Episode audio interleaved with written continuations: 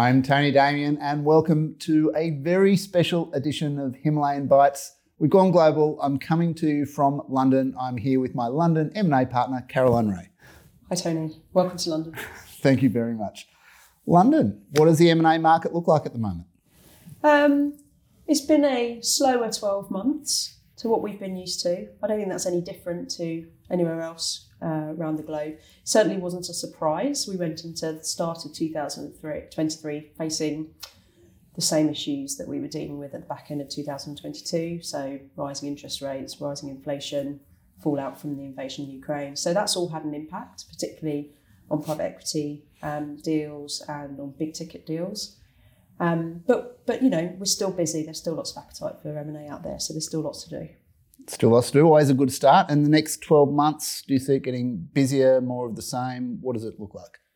I hope so. I mean, um, there's as I said, it's been a bit of an impact on private equity um, side of deals, but the corporates are still doing lots of strategic disposals, lots of strategic acquisitions.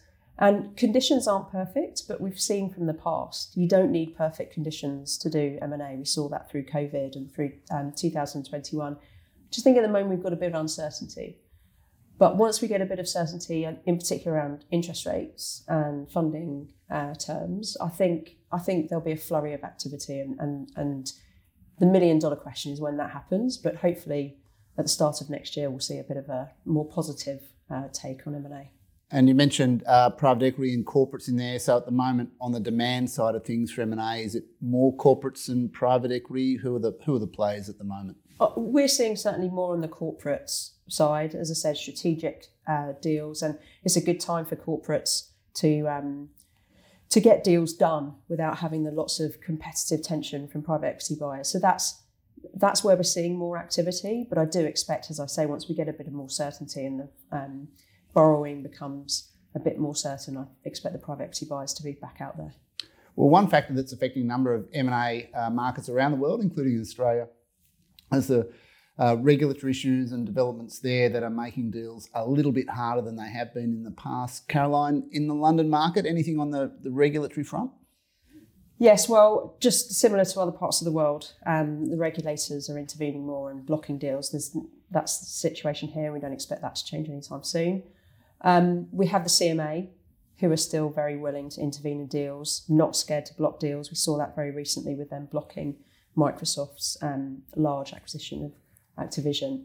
So that continues on. And then we've also got a new foreign direct investment regime. So many more deals now are being caught by the regime. We need mandatory uh, notification that extends the timetable, increases uncertainty.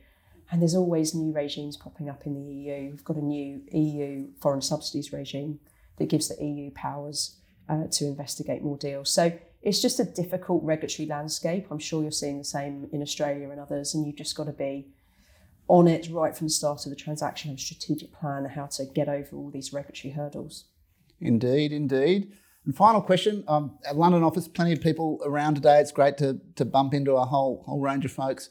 What is uh, working life like in London post COVID? It seems pretty buzzy today, but how's it been? Yes, I'm glad to say things are getting back to normal and have been for some time. It's great to do deals again, back under normal conditions, meeting in person, travelling, all the same. I mean, one thing that is different is we're happy to work from anywhere and take calls from anywhere, and um, that's made life a bit more flexible. But you know, it's great to be back doing all-person meetings and negotiations in person.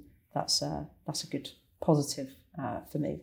Indeed, indeed, it is. Thank you, Caroline, for your time. And on our next episode of Himalayan Bites, it'll just be Andrew, Rich, and I back in Sydney. Until then.